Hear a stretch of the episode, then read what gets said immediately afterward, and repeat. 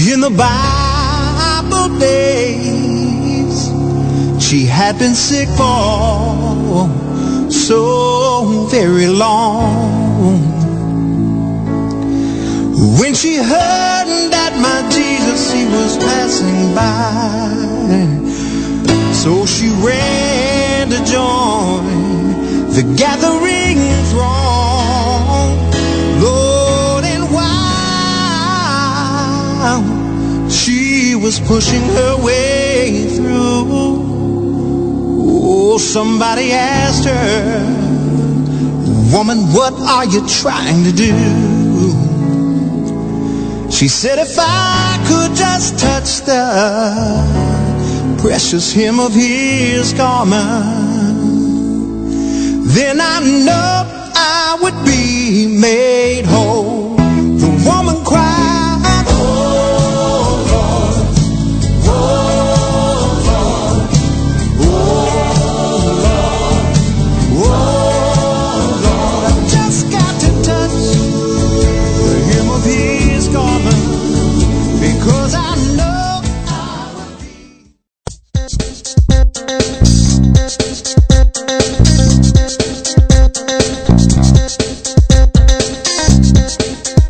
welcome to The Review with Joy and Company, featuring conversations with best-selling authors as well as the hottest reviews with the authors you choose.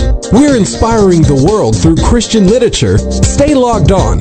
We'd like to know, what are you reading? Well, hello, hello. Once again, welcome to The Review. It's Marvelous Mondays, you guys. We're with you guys where we bring you insightful conversations with authors of faith-based literature.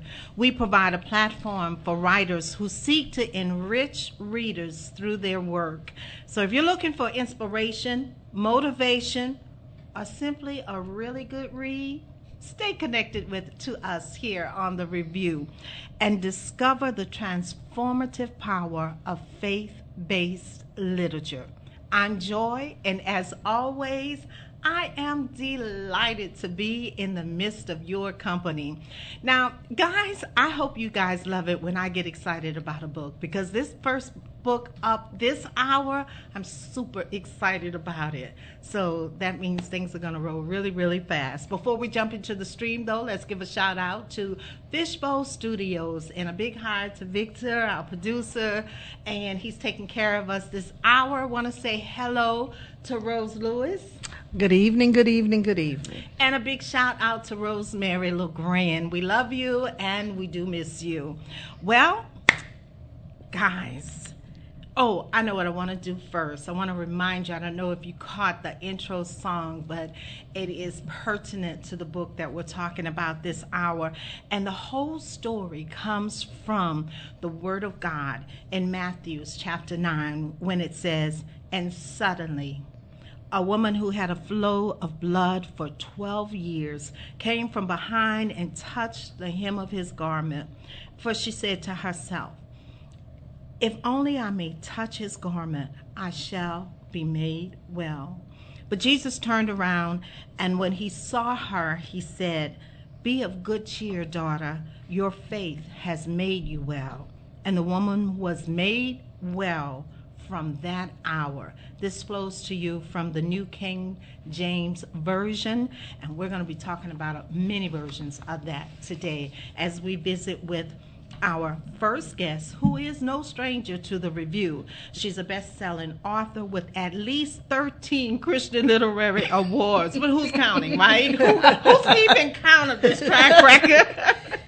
She is the host of the award-winning podcast, Your Hope, Field Perspective, and she is a board-certified clinical neuropsychologist in private practice for over twenty years. It gives me great pleasure to once again welcome Doctor Michelle Bankston to The Review. Thank you so much. It's always good to be with you too.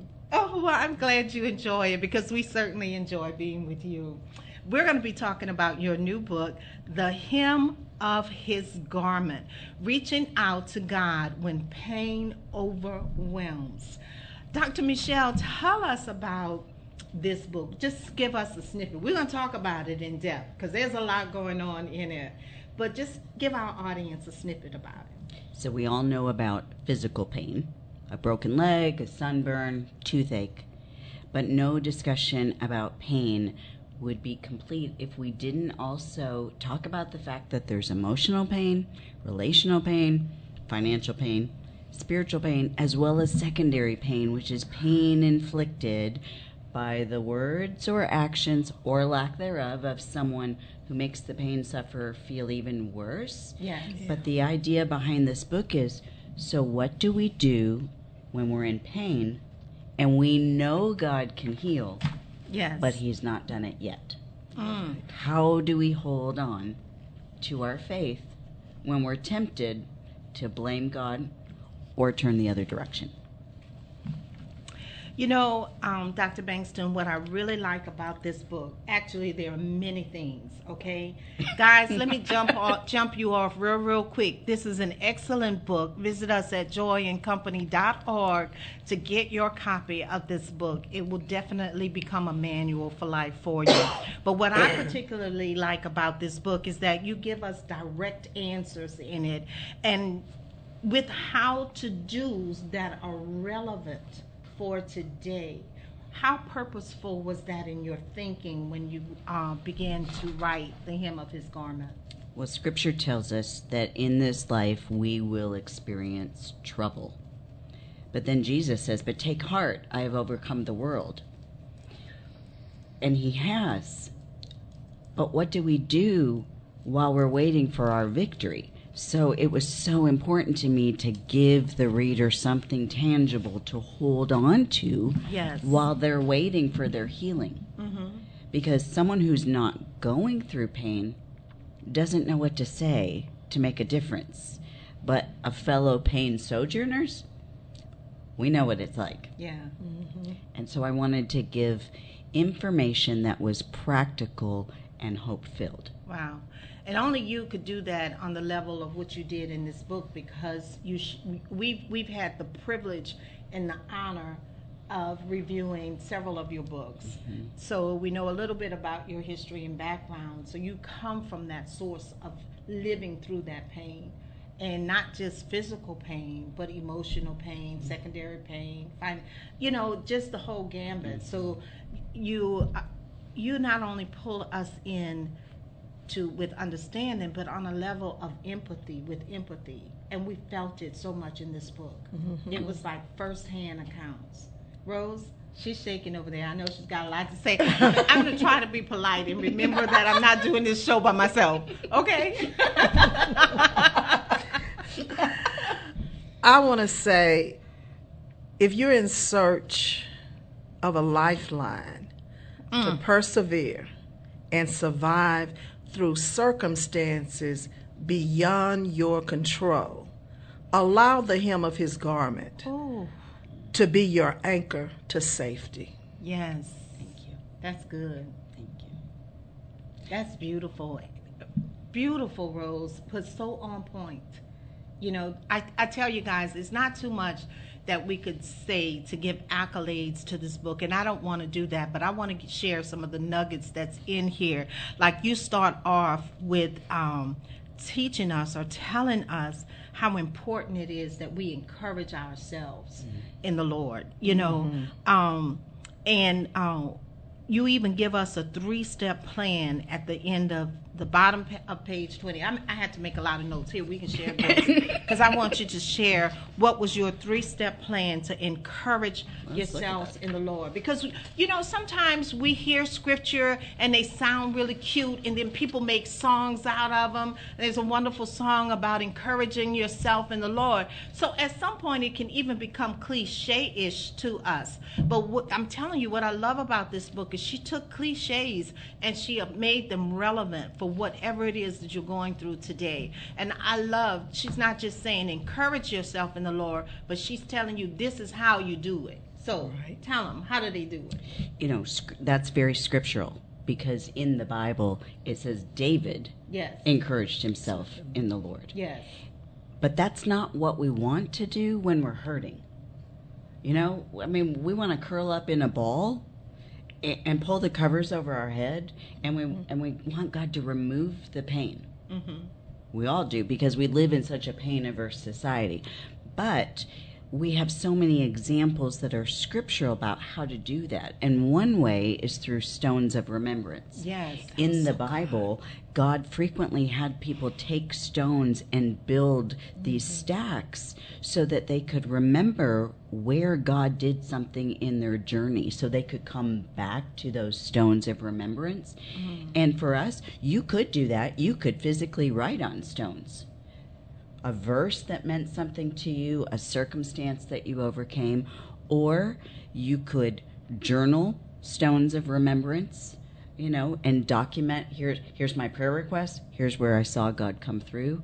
Or even as you're going through scripture and resonating with stories of biblical greats, those can be stones of remembrance as well. Yes. But the idea is that when we're in the midst of our pain, we tend to have short memories. Mm-hmm. We tend to forget what God has done before. And those stones of remembrance serve as a reminder of when God was previously faithful, so that we can continue to trust that He will be faithful in this situation. That's good. That's good. Do we have to say hello to anyone yet, Rose? Yes. John Lewis Perez says good evening, and Stella Alexander says hello, ladies. Hi, Stella and Jana. Thank you guys for jumping in the stream with us. And guys, you're tuned in to The Review with Joy and Company. We're visiting with Doctor Michelle Bankston, and we're talking about her book, The Hymn of His Garment. Now, you do know what to do. I know we've been M I A several times this year, but the plan is still the same. Visit us at joy and company dot org and get a copy of this must-have book. Um, oh, you know, you talked about something, and, and you mentioned it already, the seven types of pain. And, I, and and though you did do it briefly, I would like you to, to just go over them a little more and give us a, a little bit, even if on a couple, of where that comes from. Yeah, we all know physical pain. That's yes. that noxious stimuli that, that creates a an adverse physical sensation. But emotional pain is more like the pain that you experience where something happens and you ruminate on it, and The, the more you go down that negative track, the more likely then you end up walking into the valley of depression or anxiety or addiction. And relationship pain, as believers, we often don't want to talk about that one. But relationship pain is when something goes awry in a relationship and it just produces grief over what used to be, over what you're not sure what happened. And so there there may or may not be any reconciliation, but it's almost like a death, but the other person is still living. Yeah. And yeah. then we all know what financial pain is. But spiritual pain is when something adverse happens and then we start to blame God or question God. God, are you still there? God, if you love me, why did you let this happen? God, you say you're a healer, so why aren't you healing me? And that spiritual pain, when it's spiritual pain, then we start to feel negative about the change in our relationship with God. Mm-hmm.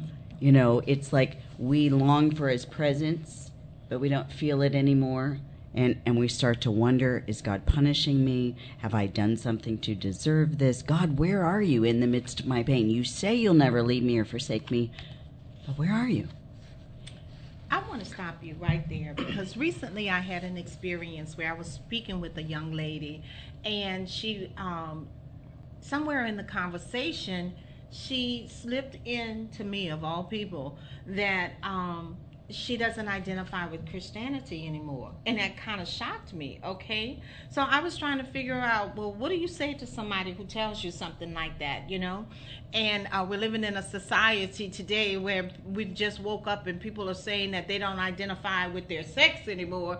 And Jen, for her to sit down in front of me and say, I don't identify with Christianity anymore, and she starts talking about the powers of the universe, that really kind of messed with me. And I wished I was saying, God, what do I say to her? You know, how do I reel this conversation back to you? So as she continued speaking, I knew that she was coming from a source of pain. Mm-hmm. She was hurting. Yeah. And something had happened that hurt her and had her in pain with Christ. And I just couldn't really wrap my mind around it. And when I read your book, the vision of that conversation came back to me. Spiritual pain. And everything I read about it, I wish I had had this book and read it like two days before I met her, you know? Mm-hmm. So I was really able to identify with that.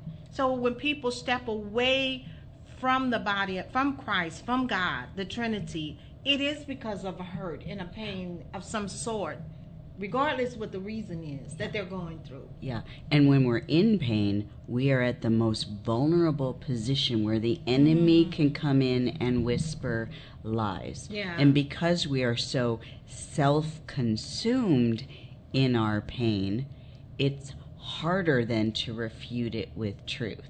Wow, yes, yeah.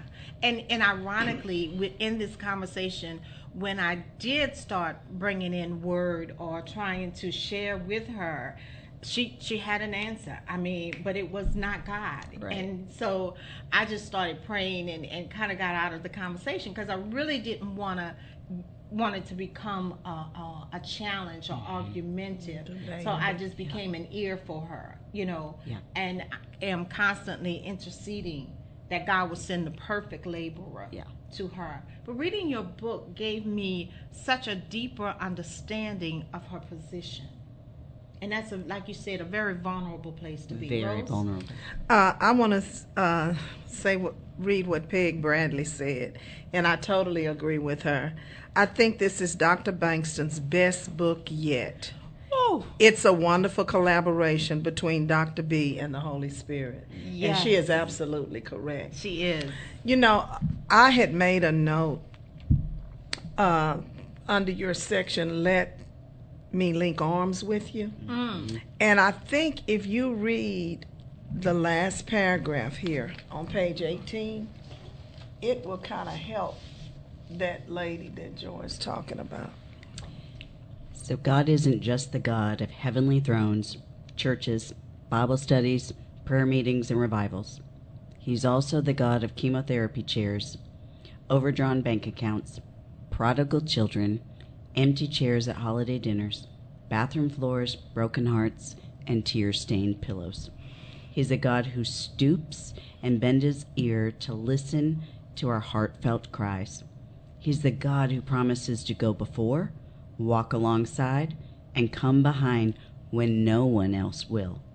I pray that as you read this book, you will encounter him in a fresh, new way through your pain and reach out to the hem of his garment. Amen. That's that beautiful. was good. Good choice, Rose. Really, really good. I tell you guys, there's so much meat um, in this book. There's so much depth to it. Um, you definitely are going to come out of this book on a different level in Christ, and just with understanding where you are and putting things in perspective.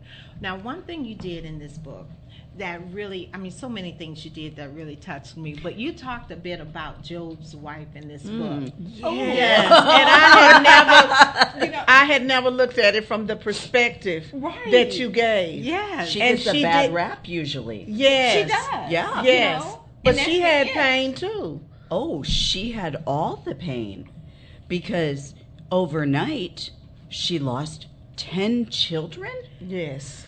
She bore those children. She lost ten children. Her husband was afflicted with a health condition, so all of a sudden she's the caretaker. Mm-hmm. And she, then she broke. She lost yeah. she lost all of her servants, all of her livestock, so she went from being wealthy to destitute in a second. That woman experienced every type of pain. Yes. And so she gets such a bad rap because she tells her husband, just curse God and die. But that's where we have to extend grace, because in our pain, we can be difficult to be around. Yes. We can say things that we wouldn't say when we're not in pain. Mm-hmm.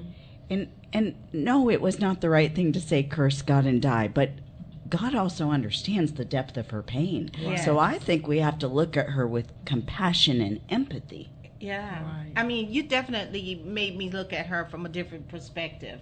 Uh, and I'm thinking, wow, there's so much depth to her that we've never been taught, you know, or that we've never taken the time, because we skate over her. Right.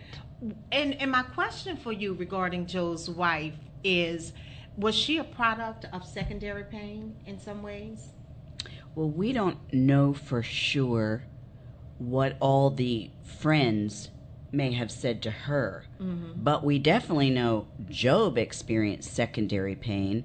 And so if we could have been there with all the conversation, I suspect they were blaming her as well. Mm-hmm. If you had been a better wife, if you had been a better mother, if you had given greater tithes and offerings, because that's basically what Job's friends did. Mm-hmm. First, they were brilliant and sat with him for a week in silence.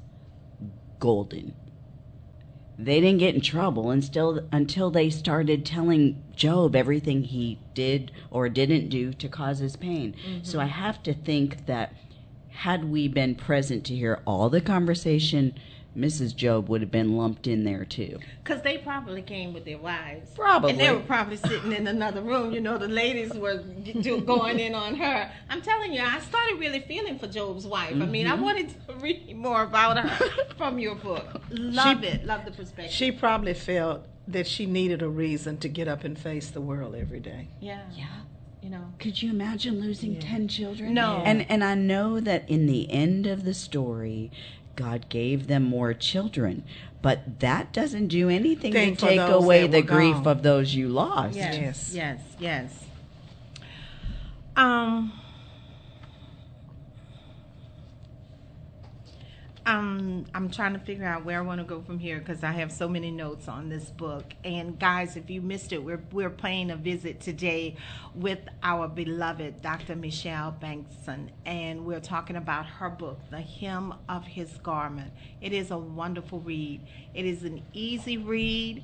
Um, it it's going to answer some points in your life. It's going to touch you in some area, because it's one of these books that kind of makes you see the omnipotent power of God, how he can be everything to everyone at the same time, you know. I think that a point that I got from the book, it says, do not be delusional that we only deserve good from God, but we must have faith and respect God's will and his plan. And I'm going to be very transparent and say that came out of my own journey, because I had a very um, unbiblical theology that God, I'm serving you, I'm working for you, sun up to sundown. So in my head, he would protect me right. from all the pain I've gone through. That there's that's not in the Bible anywhere. But somehow it we live in a culture that wants life easy, and so we think we deserve it. Mm-hmm. We deserve the pit of hell. We don't deserve an easy life. Jesus didn't live an easy life. Right. So I had a very skewed theology for a while there, until God kind of shook me a bit and let me see, no, no, you deserve hell, but it's because I love you that I allowed my son to go through the worst pain ever. Right. Yes. And having gone through such horrific pain, now I'm so much more grateful for Jesus's pain. Right. Uh, you know, Amen.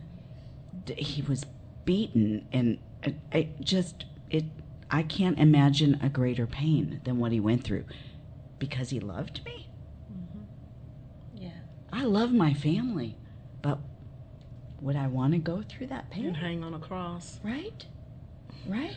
And and I like that you pos- pose that question, because the glory of it all is we don't have to. Right. Because Jesus Christ has already been the ultimate sacrifice for right. us. He's already been the martyr for us, for our sins, for our sicknesses, our diseases. Yeah. He's already shed the blood. So we don't have to do that for the people that we love. Yeah. And you know, the the most pertinent and important thing that we can do for someone that we love is give them Jesus. Oh, amen. Yes. Amen. And yes. I, you know, you know, you took another cliche um, it, that we all grew up. We all say. Yeah.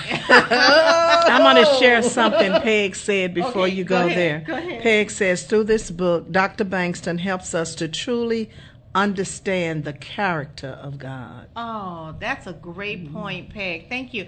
And who made the first point? Is Bradley? I think you said. Yeah, Peg Bradley. Peg, Peg. Okay, that's her buddy. Point. That's her All friend. Right. I, you are making excellent points, and you are so right. We see the character of God throughout this book, you know, and it, it's just like it's not secondary; it's firsthand, because I love the way you structured the book. I'm going somewhere else right now. We'll get back to the we, cliche. We will. You guys know me by now. So I love the structure of it, because you start out and you get personal with us. You become very vulnerable. You are vulnerable in this book like in no other book you've written. And yes. um, I just, you, you just touched my heart. And so you do that in the very first part of each chapter, and then you go into the meat of the chapter, and then you break this down with three segments at the end. You give us a prescription, a prayer, and but the very first one, I'm getting a chill as we speak, is each chapter you break it down with the hymn of uh-huh. His Garment. That is yes. so beautiful. Yes. I want to know, what was your thought process in doing the each chapter like that, the, the formatting of the chapters? When you're in pain, it can be very difficult to know where to go or what to hold on to. So that section at the end of every chapter called The Hem of His Garment is a promise for the reader in pain to hold on to while they're waiting for their healing. Mm. So they don't have to wonder, because it can be hard to think clearly when you're in pain. So I wanted to make it as easy as possible to hear something, reach out like the woman with yes. the issue of blood, hold on to this promise. Yes. But then the prescription is there because, well, for one thing, I'm a doctor, so you have to have a prescription. But but really, it's because I don't want you to take it on my faith. I want you to put into practice what we talk about in the chapter, so it becomes your faith. Yes. That's good. That's good. But I also know when you're hurting, sometimes you don't know what to pray. Right. So I wanted to pray for the reader, so that if they, they're hurting so bad they don't know what to say, that's okay, I got you covered. Yeah. Yeah. But you all know that playlist has been in every one of my books, because when you're in pain, whether it's depression or anxiety or physical pain or emotional pain or relational pain, I don't feel like praising God when I'm hurting. Yeah. If I'm just being transparent. Yeah. Right. Right? Yeah. But God commands it. Mm-hmm. But I do know from Scripture, Scripture says God inhabits the praises yes, of His people. He does. Right? And we know the enemy hates it when we praise God. That's right. And I have made it my life mission to irritate the enemy. So I give the playlist, because even when I didn't feel like praising God, if that music was playing, I can't help but hum or sing along. Yes, so I right. ended yes. up praising God. Yes. And then I feel like it. Yeah. So sometimes you have to do it before you feel like it. Yes. yes. And the thing about it, the songs were so perfect, because they they ministered to you too. Yeah. They met you where you were, and they may have said something, a verse in the song, and it would just bring you to tears, because it's like, God, that's where I am. Yeah. You understand. Right. Mm-hmm. Music yeah. is so powerful. It is. Music is so very powerful. I love that. So um, one of the things you tell us, and I, I, I need to remember the point I was making, but I'm going to find it, I promise you. What uh, you tell us that there's purpose in our pain, whether it's God ordained or not, because when I'm in pain, I can't fathom that this is God ordained, because whenever that time something goes wrong, the first thing we say is, now you know this is nothing but the devil. Yes. This is a lie from the pit of hell, you know? Right. And we don't, initially out of our pain, our discomfort, our disappointments, reach to, to see God in it, you know? We see the adversity in it because we are taught that we have an enemy who is there. But uh, everything that happens, like in Job's case, God allows it. He does allow it, but he, he doesn't cause it. No, he doesn't cause it. I don't think it. God purposed for us to go through pain and suffering, mm-hmm. but he's a redemptive God. Amen. So he allows good to come mm. from it. You know, in Genesis fifty twenty says, what the enemy intended for harm, God will use for the saving of his people. His people. So that is where we have to believe, okay, even if this was the enemy who caused it, mm-hmm. our God is so good, he can bring good from it. Yes. It just won't always happen in our way or our time. Yeah. Because it's really not all about us. Yeah, right. And so it becomes an issue of perspective. Yes. Yeah. Yeah. Rose? Yeah, one thing I want to, I, I had made a point here. God allows us to endure more than we can humanly handle, so we remain dependent on him. That was the point I was reaching for. It's teamwork. I talked about it. It's a cliche. Yes. That you talk, another cliche you bring to the forefront when we always say, Rose, we, we'll say, God won't give you more than, than you, you can, can be- handle, yes. more than you can bear. That's yes. the cliche, and that's the point right there. You yes. brought it in. Yeah. You yeah. both in on it for me. Thank you. No, the scripture says God won't allow us to be tempted mm-hmm. more than we can handle. But it doesn't say he won't allow circumstances to be greater than we can handle. Mm-hmm. Because if he did, then we would get all puffed up and think, well, I don't need you, God. Yeah, I got this. And, and yeah. that is one of the gifts, if you will, of pain and suffering, mm-hmm. is that it teaches us, one, how very little control we have in this life, and two, just how dependent God wants us to be on him. Yes. But he's such a gentleman, he won't force us to come and rely on him. He offers us that opportunity. I love one of That's your stories, good. And you were saying how you finally cried out to God, and he says, I knew it all along. I was just waiting on you to tell me. Yeah, yeah I was just waiting for you to come yeah. to me. Yeah. You know, I, I'm not going to force you to do it my way. Yeah.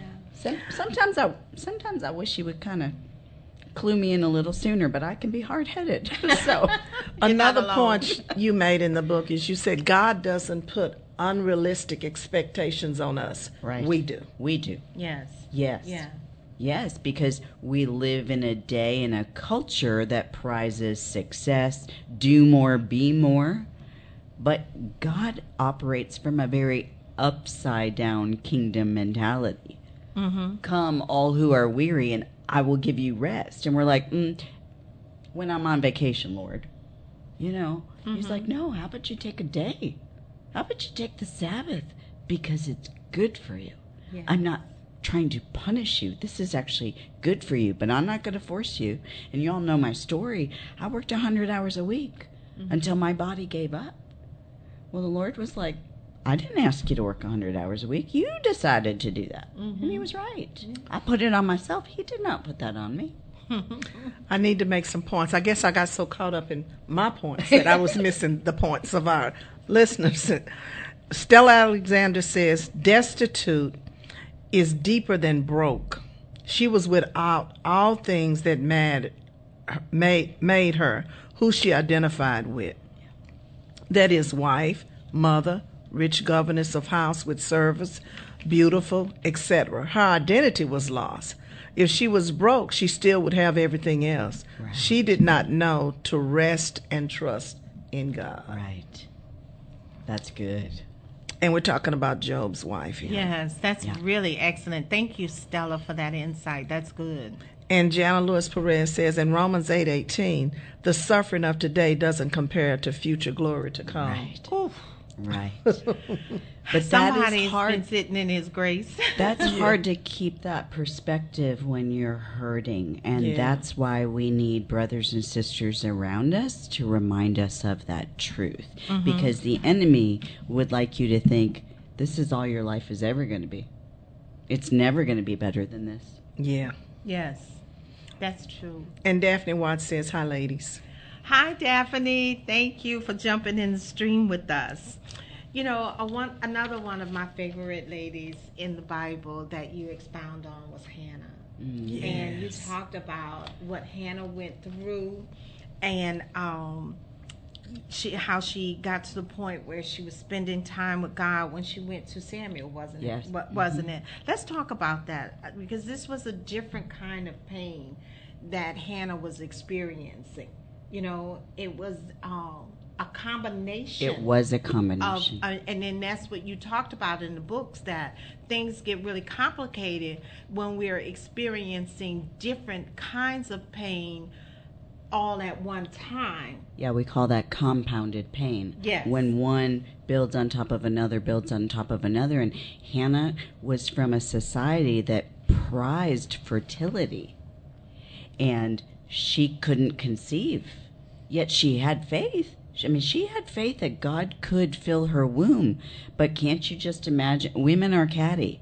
So can't you just imagine the women who had things to say to her about, well, if, if you hadn't done such and such, or, you know, if you were eating this instead of that, all, it, all the comments, blame, blame, blame. Mm-hmm. And yet she continued to seek the Lord, like the woman with the issue of blood.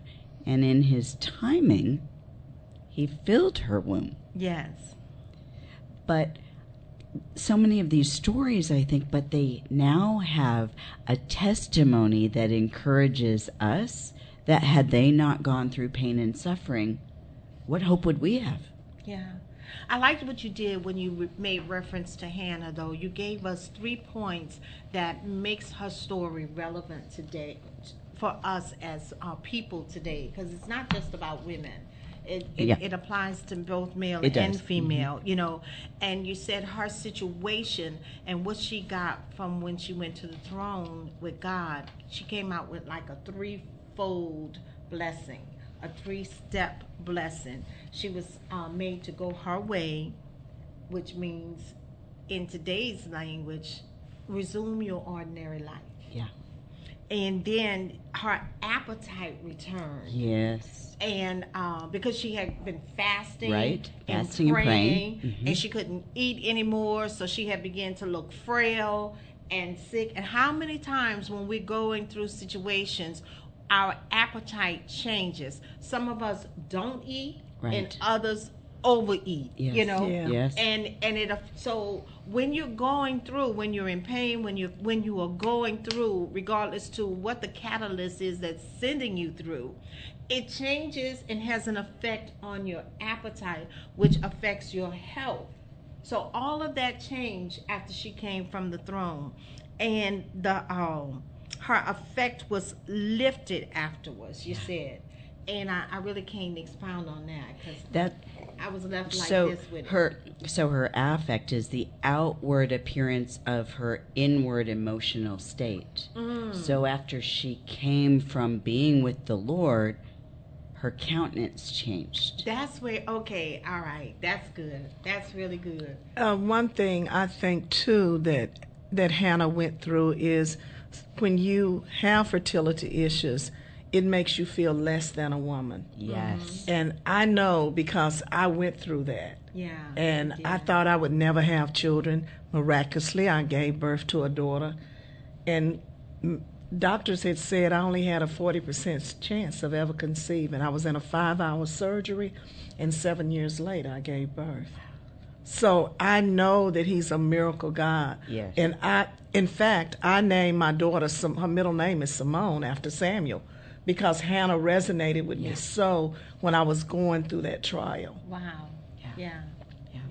you know, for Hannah and for yourself, Rose, it was about uh, infertility and, and being barren as a woman. But sometimes we're barren in other areas. You know, mm. we, we, we want to achieve things. We want to accomplish things. Or we come from a, um, a, a environment that told us what we couldn't have, who we couldn't be. Right. You know, and yet there's something inside of us where we want more. To me, that's that Hannah situation. Yeah. Yeah. You know, so if it if it's removed from being fertile and, and wanting a child, sometimes you just want a better way of life. But mm. where you came from doesn't give that to you. But when we go to the throne, we can come down from that and be empowered to resume our ordinary right. life into an extraordinary life. Our appetite can change yeah. and our continence can yes. change. And when we when that happens, we'll experience elevation in, in a change in our life. Mm-hmm. Hannah was ministering to me all over again in this book. And listen, you guys, if you think we're telling you the whole story here, you're very wrong. You've got to get this book because there's no way we can do it justice. Visit us at joy and company dot org and get your copy of The Hymn of His Garment. Whoever said it earlier, I'm dittoing it. I'm, I'm in agreeing, agreement with you. I am confused. Conferring with you. Is there another word I can use? This is Doctor Michelle Bankston's best work. Last year, she submitted a devotional that brought home two awards in its category. And, and, and actually, she ended up bringing home five awards last year at the Christian Literary Awards. But I tell you, this book is in a category of its own, Michelle. It yeah. is excellent. You and Rose and I had to say this. Rose asked me, she said, Joy, I didn't find one error, but what what about you? Because we compare, oh, yeah, we, we look for errors. Now, now, Rose is better at this than what I am, hands down, okay? But we bounce off of each other's. I said, girl, not one. And we we look. Sometimes sure we do. don't have to, but sometimes so you don't have to don't look. Have they stand out because yeah, you know when they're when they're so out. apparent. And do you know how many times these books get edited? It doesn't and matter. And they still come through. I know, but it's so embarrassing when you find them. I think that this is the first time because once one one year we had a book where we thought that there was no error in it, but after we read the book, we we discovered that there was one error in that book. But this is the first time that both Rose and I agreed that we found there was no comma out of place. No, no, there was I told no, her that. There was nothing, you guys. There was no, um, now there was one time where you used the word. I wrote it down. Oh, no. Because you were messing with me with this book. And um, I had to look it up, y'all, because I said, this is so unlike Michelle. This word shouldn't be in here. She shouldn't have used this word. What was it? Um, intimating. I N T I M A T I N G. Yes, I wrote that down, too. I N G. But, girl, you were on point with it. I got right here define intimating because yes. I was thinking she was using it wrong, Me too. Me, too. And I thought, I'm like, that's not even a word. This is so unlike Michelle. Well, I have to apologize publicly, and I don't have a problem doing it because you were on point. You know I looked it up. Yes. She increased so, my vocabulary yeah, a lot because she, she used several words, and I'm like, wait a minute. I don't know about this one. Let me look this up.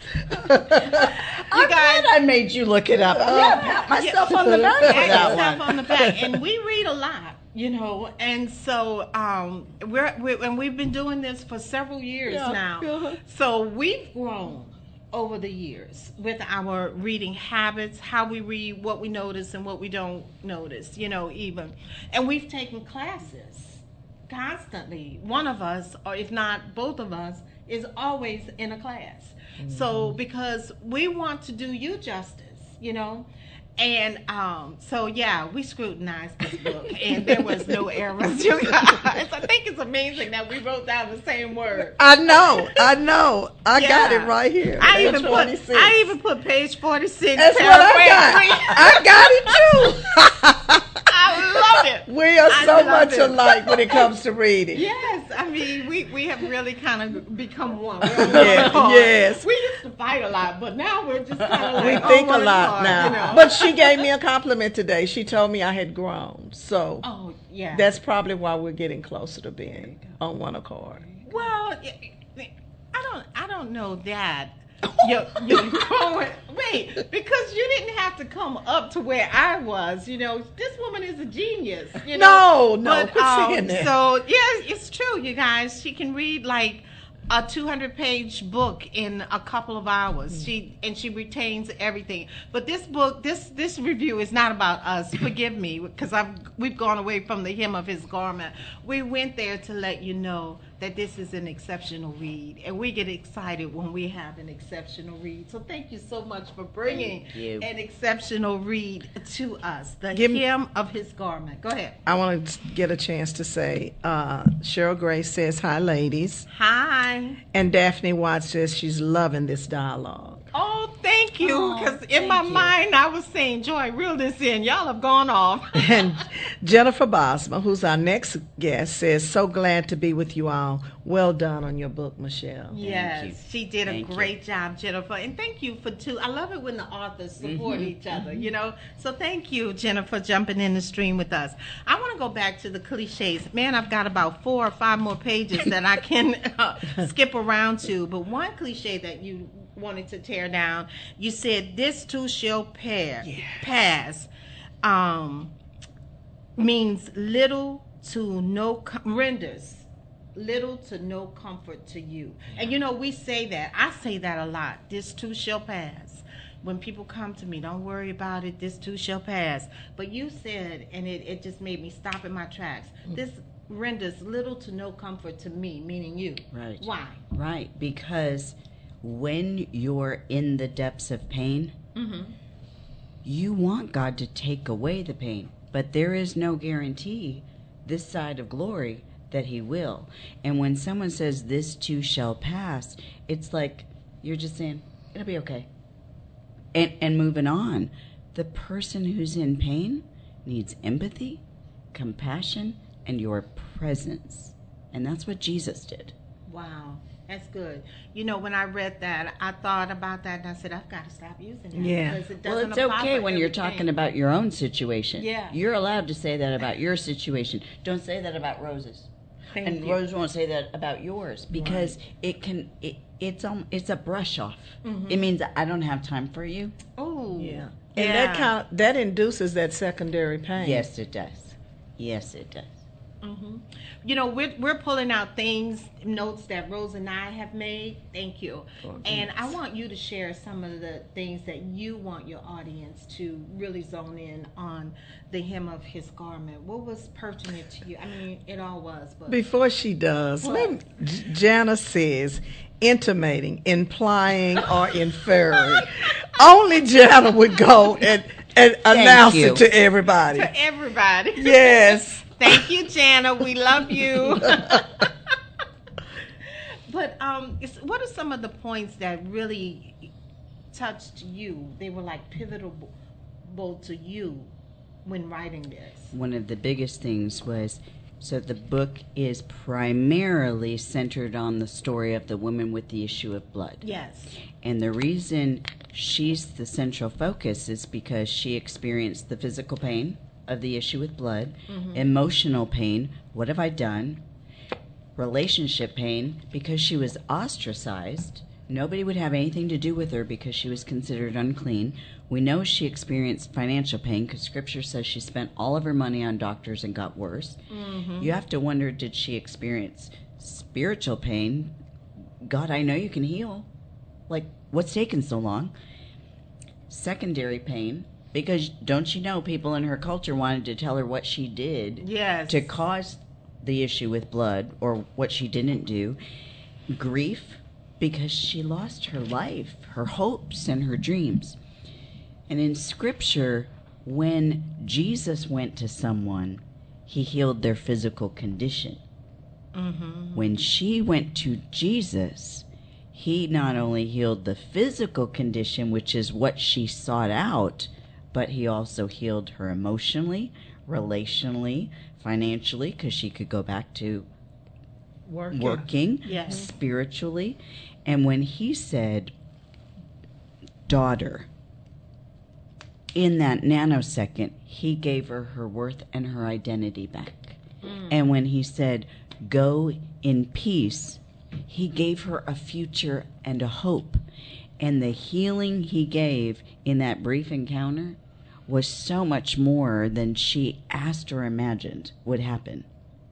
And that's what happens when we seek out Jesus. Yes.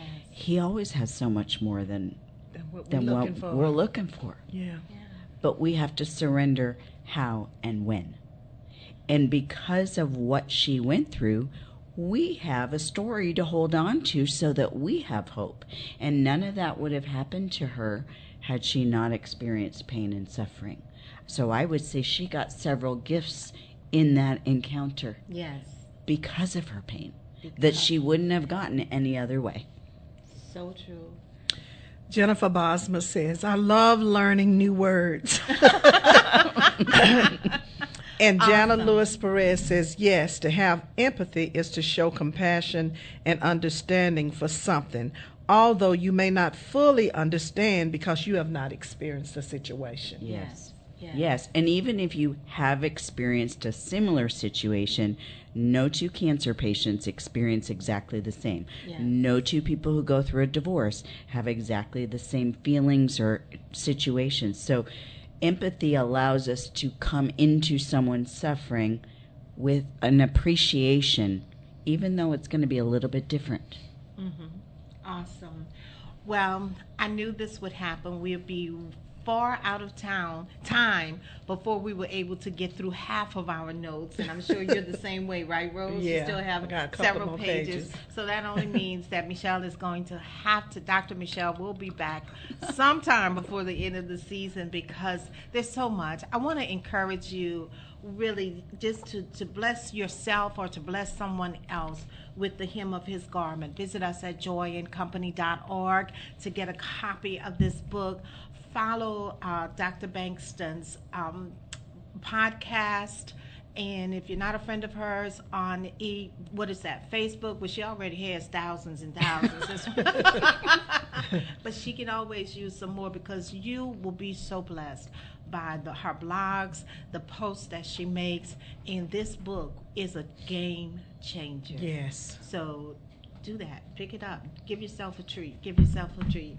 Doctor Michelle, you know we love you so much. I can't thank you enough for coming and uh, sharing this just awesome work with us. Thank you. It, it, it's it always well fun done. to be in the fishbowl with you. Yeah. yeah. Listen, guys, I would tell you to go get a drink or something and come back, because we've got another show in about five minutes. But I want you to stick around and listen to this song. It's about touching the hem of his garment. And we'll be back in a few minutes with our second hour.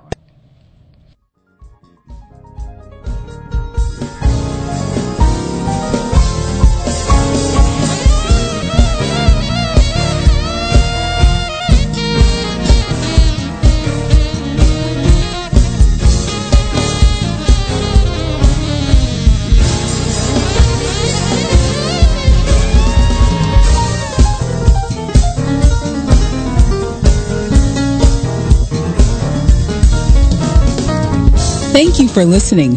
Our purpose is to promote and support Christian literature. If you're an author, contact us at joy and company dot org. We'd love to be in the midst of your company. And by the way, what are you reading?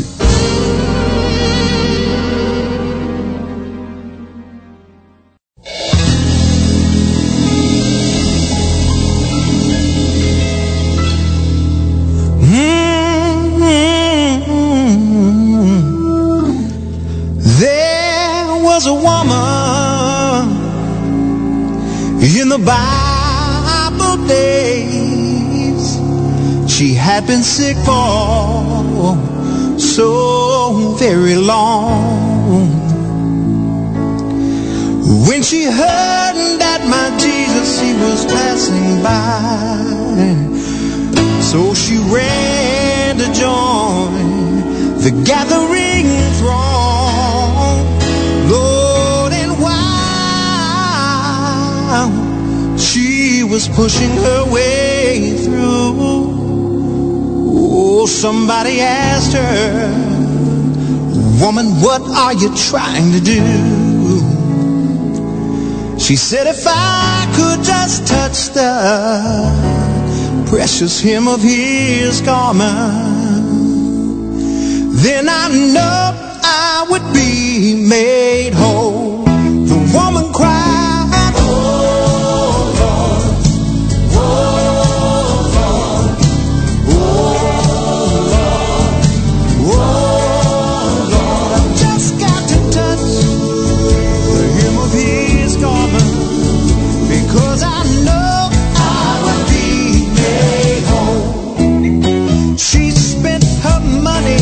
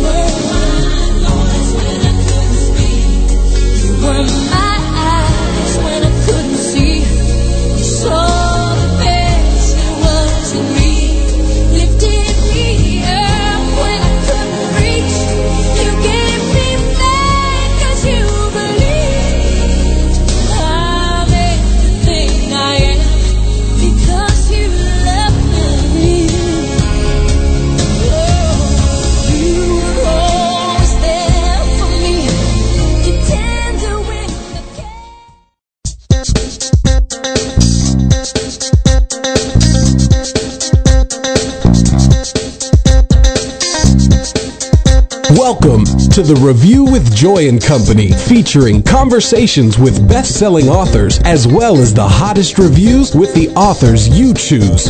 We're inspiring the world through Christian literature. Stay logged on. We'd like to know, what are you reading?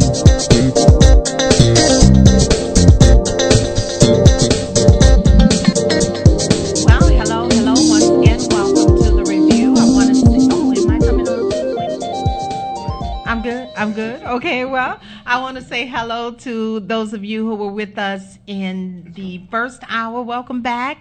And those of you joining us for the first time this evening, a warm hello to you. It is Marvelous Monday, and we're doing our second hour right now. We're at the top of the second hour, and you're tuned in to The Review with Joy and Company, where we bring you insightful conversations with authors of faith-based literature. We provide a platform for writers who seek to enrich their readers with the, their work.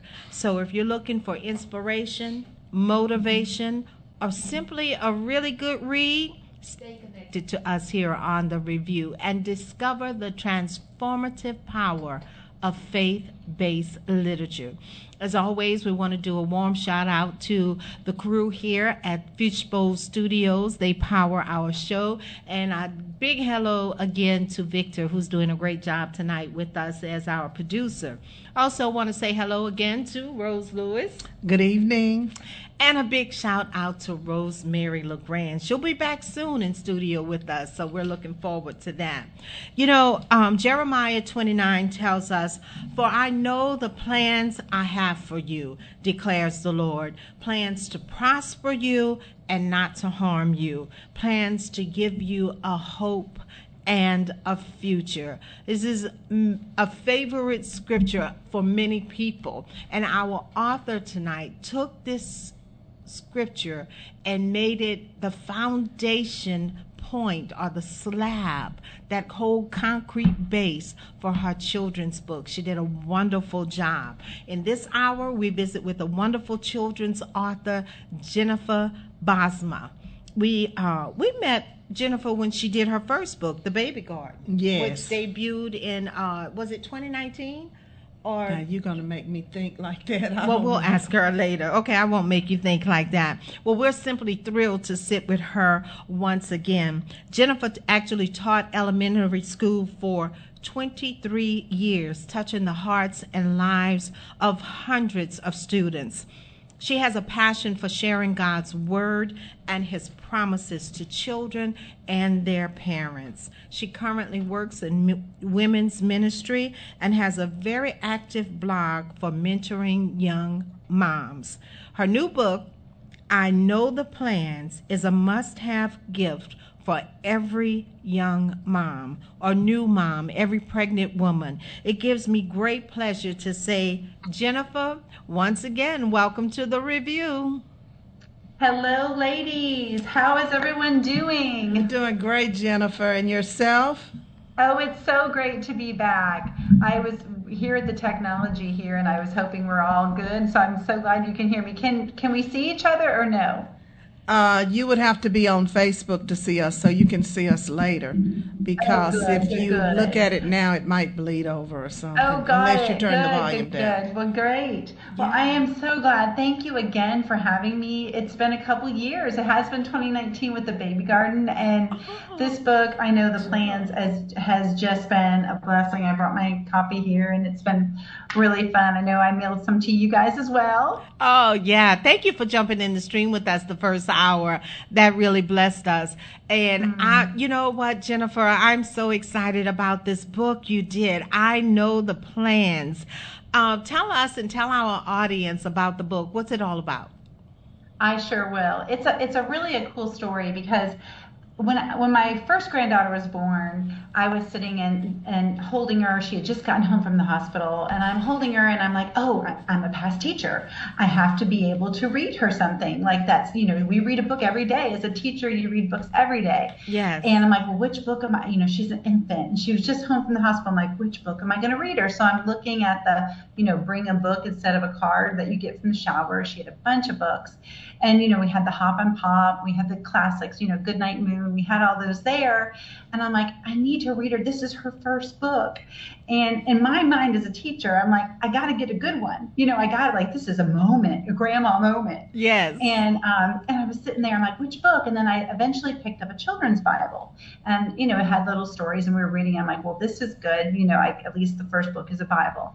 But that is where the idea of I Know the Plans came out, because I wanted to write a book with all the scriptures that I had prayed over my own three daughters.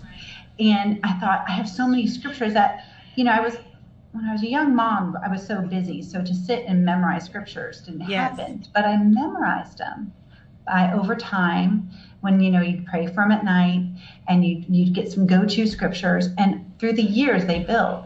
And I'm like, I want a book with all those scriptures in, because the power of scripture over our children is is just the best gift we can give them.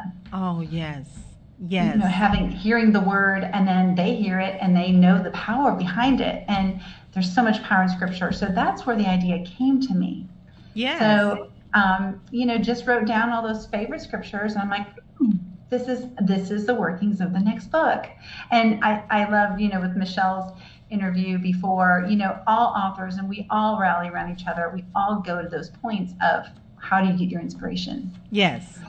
So that was really, really cool. And then um, wrote all the scriptures down. And then I thought, well, what would God say to my granddaughter at this point? And then so I said, welcome to this world, sweet child of mine. I have many plans for you to shine. Each day you'll learn and grow with me, and you'll live more joyfully. But that the rhyme didn't come till later. So I wrote down all the ideas of what I wanted God to say to the baby. And then he, and then as a teacher, you know how kids love rhyme? Yes. And they love filling in the, the rhyming words. And then it just came to me to have the rhyming words. I'm like, whoa, kids love this. So that's a little brief little kind of summary on how it started. So the book actually really brought brought out the poet in you, right? You know, and it's funny, when I was teaching school, I, I was like, I never viewed myself as a poet, you yeah. know, and and now it's gotten to be kind of like a thing. And I, I just, it just came, and I, it was one of those moments that I just really felt the Spirit of God on that, because it was never intended to be in rhyme. And then I'm sitting here counting syllables, and then, you know, to give a message and have it be in rhyme, it, it was definitely just a God thing. You know, Jennifer, I like how you said how children really like rhyme, but mm-hmm. I have to confess, I, I am a rhythm and rhyme person.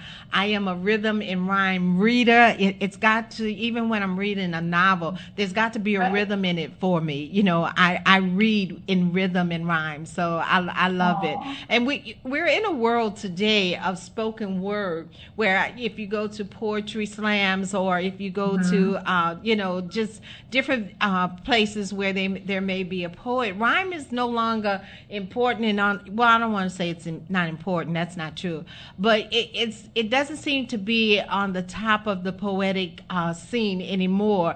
And I always look for it, because Aww. Even at this point in my life, I, I love the rhyme, you know, so I, it appeals to some adults too. Oh yeah, and it's cute when I read it to my granddaughters. They're I mean, they're four and two, and I'll read the first line, and then I'll stop at the second rhyming, and then my granddaughter will say it. I'm like, oh, this is great. So um, that's been a really fun thing to have her fill in the blank and get it, and that's how they it helps with their reading too. Yes, so it does. That's been a really fun thing, Rose. But yeah, what? That's how it started.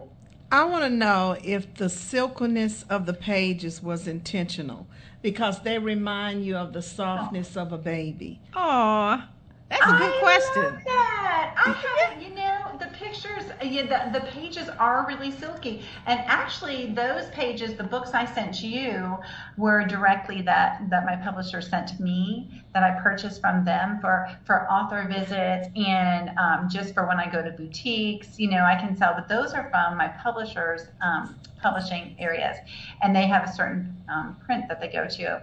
And a lot of the other ones, you know, Amazon will do them print on demand and stuff, but these are from their publishing. My publisher, Ambassador International, did it. So thank you for that. Some yeah. of them are more papery, but you just never know wherever you order it and how they get it to you from their warehouse. Yeah. Well, I think it's an important touch. I'm so glad you brought that out, Rose, because in a children's, with children, everything that's tangible, when you're looking at a children's book, when you're doing a mm-hmm. children's book, you have to think about uh, tangibility, you know, and right. so the touch, that's that's tangible. So that's important mm-hmm. in uh, a children's book. So great point to make, because and, it, and the, the book feels wonderful, you guys. And the illustrations oh. are great. So oh, yeah. when a kid goes and, and and touches and points at the pages, uh-huh. they're going to feel that silkiness. Yes, yes. It's it's a very it's a very beautiful book.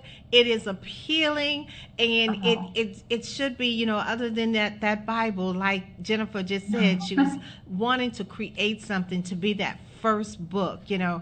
And now I think uh, they tell parents, you know, read to your child while they're still in your tummy, before mm-hmm. they're actually birthed.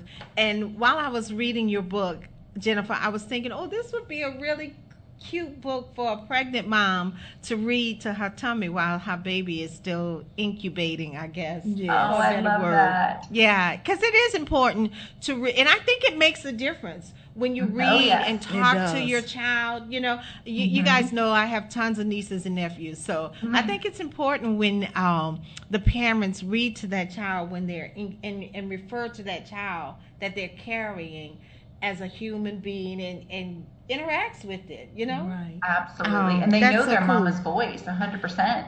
Yeah. And that is what I told, actually today, um, there's a, a nurse practitioner that I work with at the um, pregnancy center where I volunteer, and she's she's about eight months pregnant, and I gave her a book, and because it's great for when you go to the baby shower and they say bring a book instead of a card. Yes. And especially if there's Christian women there, it's just been such a blessing over them.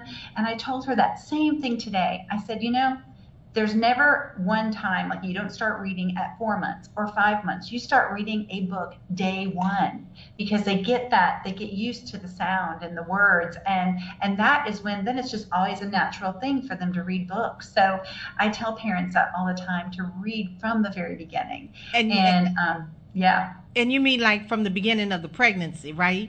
Well, no, I mean, well, that's great, but I say as soon as that baby, you know, because they're always hearing your voice, and the uh-huh. baby is going to draw to that mama's voice. I've seen so many um, just videos, heartfelt videos, when the baby's born and they're holding the baby, and then the baby's crying, and they just hear the mama's voice and just stop, and then singing. Um, and I sang a lot when I was pregnant. For my oldest daughter, I was in a praise and worship band, and um, and she, whenever I hear this song that I would sing, I told her the other day, I'm like, hear this song? This is what I sang for you when I was pregnant. And she goes, oh my gosh, I love this song, Mom. Aww. And so they do hear that. So yeah. even from the get-go, when that baby is born, first day home from the hospital, start the actual reading of the books and the turning of the pages, because that's how they get a love for reading. That's so beautiful. That, yes. Now, now, no, go ahead, go ahead. You centered it around Jeremiah twenty-nine eleven, but beyond that, what was your f- favorite scripture to captivate for the book? Um, Psalm twenty-three. Surely oh. goodness and love will follow you all the days of your life, and you will dwell in the house of the Lord forever. Oh. What a powerful scripture. Yes, yes, that is a powerful scripture. I just scripture. love that. And then I had to include the Psalm ninety-one, um, because that is like when people are scared or are worried or worried about loved one, you just pray Psalm ninety-one over them. And that was especially with raising kids, and, and you know, when wherever, if they go out the first time driving or their first day of school or whatever, you know, Psalm ninety-one is such a strong, strong scripture. It is. Um, and and the, I know that Jeremiah twenty-nine eleven is just, you know, a really strong one. And there's a there's a scripture in there that people are like, why did you include Luke two fifty-two? And that's a scripture where it's and good. Um, it's it's it's when Mary spoke that over Jesus when he was in the temple and he was twelve, and also in Samuel one twenty-six they spoke it. Um, Samuel's mother spoke it over him when he was a um, little baby, and it's on the little page. I don't know if you can see it with the with the pandas. Yeah. And Jesus increased in wisdom, and stature, strength, and spirit, and favor with God and man. And that is a scripture that I have prayed over my husband. I have prayed over my children, and it was modeled when Mary prayed it over Jesus. And it is a powerful scripture, and it's almost like a one line. It's one of those, like, I don't want to say. It's just this one light, little line in the book that uh, one of my mentors, Beth Bennett, and she's mentioned on the back when we were young moms, she told me that. And she goes, you pray over that, your husband, you pray that over your family for the, the favor on them. And and I've prayed that, and it's been a blessing. So I wanted to include that one as well. And of course, um, Romans twelve two, do not be conformed to this worm. Before you get to Romans twelve two, I would like you to repeat Luke two fifty-two, because that's beautiful what you just said, and and people, and I want to make a point after that, and then Rose has absolutely point. Let me get to it now. Yeah, I'll read page. That again and for this, our audience, and, and this is the line that says, be strong and courageous, year after year your blessings will show you that I am near. Oh yes. And, and now this scripture, we use the E S V and the N I V versions for um, both of them. For copyright rules, we had to split it. So it rolls off my tongue. I was raised with the New King James, so I, I sometimes pull off the New King James version. But here it's, and Jesus increased in wisdom and in stature and in favor with God and man. Luke two fifty-two. So it's a great, it's a great, if you look in your, um, you know, your, your Bible, you'll see, and if that's where it goes, I think First Samuel twenty-six, when Samuel's mom prayed over him and Mary prayed over Jesus. Yes. Cool. Good point, Rose. When I when I look at Luke two fifty-two and I read mm-hmm. it the way you have it in the book, and be strong and courageous, year after year your blessings will show you that I am near. It takes me back to our last show, The Hymn of His Garment. Oh, uh, because yeah. he's Good always parallel. There. He never leaves you. He's always there. That's good. Always. Yeah. Two very impertinent books. And if you guys are tuning in and listening to us tonight, you are tuned in to The Review with Joy and Company. We're excited about the book that we're talking about because, you know, it's in the children's category. It's a children's book, and I love children's books. So visit us at joy and company dot org to get your copy of Jennifer Bosma's book, I Know the Plans. This is a beautiful book, you guys. It, it's it's pretty, and like Rose pointed out earlier, the pages are so smooth and they're kind of like silky, like yeah, you know, they are. Like, it's just I just really I a loved great it when experience. I was reading. I just was rubbing on the pages. Yes. and, and and it's so funny that you said that and you brought this point out, because I was on Facebook sometime earlier today, and um, there was a post there, Jennifer, that was talking about. Um, I think it gave seven reasons why we should read the actual book instead of uh, ebooks or audiobooks. Right. And don't get me wrong, I do both. I do audiobooks a lot. I do ebooks, but there is nothing like the feel of a good book in your hand. You know, and so when I really want to get something read and understanding, and uh, one of the seven things that it's an advantage of reading the actual book is that you retain the information better and longer. Wow. And, and I, they, I they've that. researched that, you know. Oh, that's, so, yeah, that's it, and it's seven different points of yeah. the advantages of reading and holding that actual, actual mm-hmm. book. And also, it's important for children to experience holding and the book and flipping the pages. It teaches them to read much more um, effectively. So don't do away with the hard books. I know we're in the world of I T and everything, but even for me as an adult, there's I love to smell a good book. Right. I just, right. I can just sit down and go. Oh. Yeah, this is it. I'm this with you. And one. The whole electronic thing, like if, when I'm on a, I always just buy hard copy books because I just love turning the pages. And yeah. especially if you're flying on a plane, you don't have to worry about turning your electronic down. You can fly it, take off. You know, it's just really, and I think with the whole electronics, if you can do something without electronics, so so many kids are so into their computer, their iPad or whatever, just holding that book is, is so huge. And I wanted, I'm so glad y'all like the pictures. I wanted to give out a shout out to my illustrator, Beth Snyder. She is amazing. And I don't know if you noticed it. There's some, um, we really chose we were, when we were, when we were talking about this book and the illustrations, I know I did a lot with habitats with my grandchildren, and they love habitats. They love animals, and kids love animals. I mean, who yes, doesn't? Yes, they do. It's so fun to talk about all the different habitats they live in. And um, so when we talked about that, it, it just is great because it reaches all people groups. And the book reaches, and when I go on author visits, we do the continent song. The only continent not represented is Antarctica. And then so I give them the fun fact that there's no polar bears in Antarctica. There's only polar bears in the North Pole, and there's no penguins in the North Pole, and they're only in the South Pole. So we dance, we sing the continent song. So we've got the um, the pandas of Asia, we've got the lions in Africa, we have the toucan in South America. We have a lot. We I like to say the foxes from um, Europe, because they do the um, you know the um, su- super cow. And Mary Poppins is they go on a fox hunt. So I do my British accent. And um, but we have and we have the coyotes in North America, and the bison, and we and the, the I like the coyote. She's cute. She's like the single mom because she's the coyote, and then we all howl. So it really I wanted to get something that all kids love, and kids love animals. So we definitely included the the pandas of Asia because my daughter, my granddaughter was really into pandas at the time. Um, and then the and then the, it's funny. I don't know if you can see, but the um, the whale page. I asked my illustrator, what is your favorite page? And and she said, this whale page. And she even has the little the little baby whale, whale swimming upside down. Mm-hmm. And I like mm-hmm. that she did a rainbow, a muted, beautiful rainbow of God's promise on every page.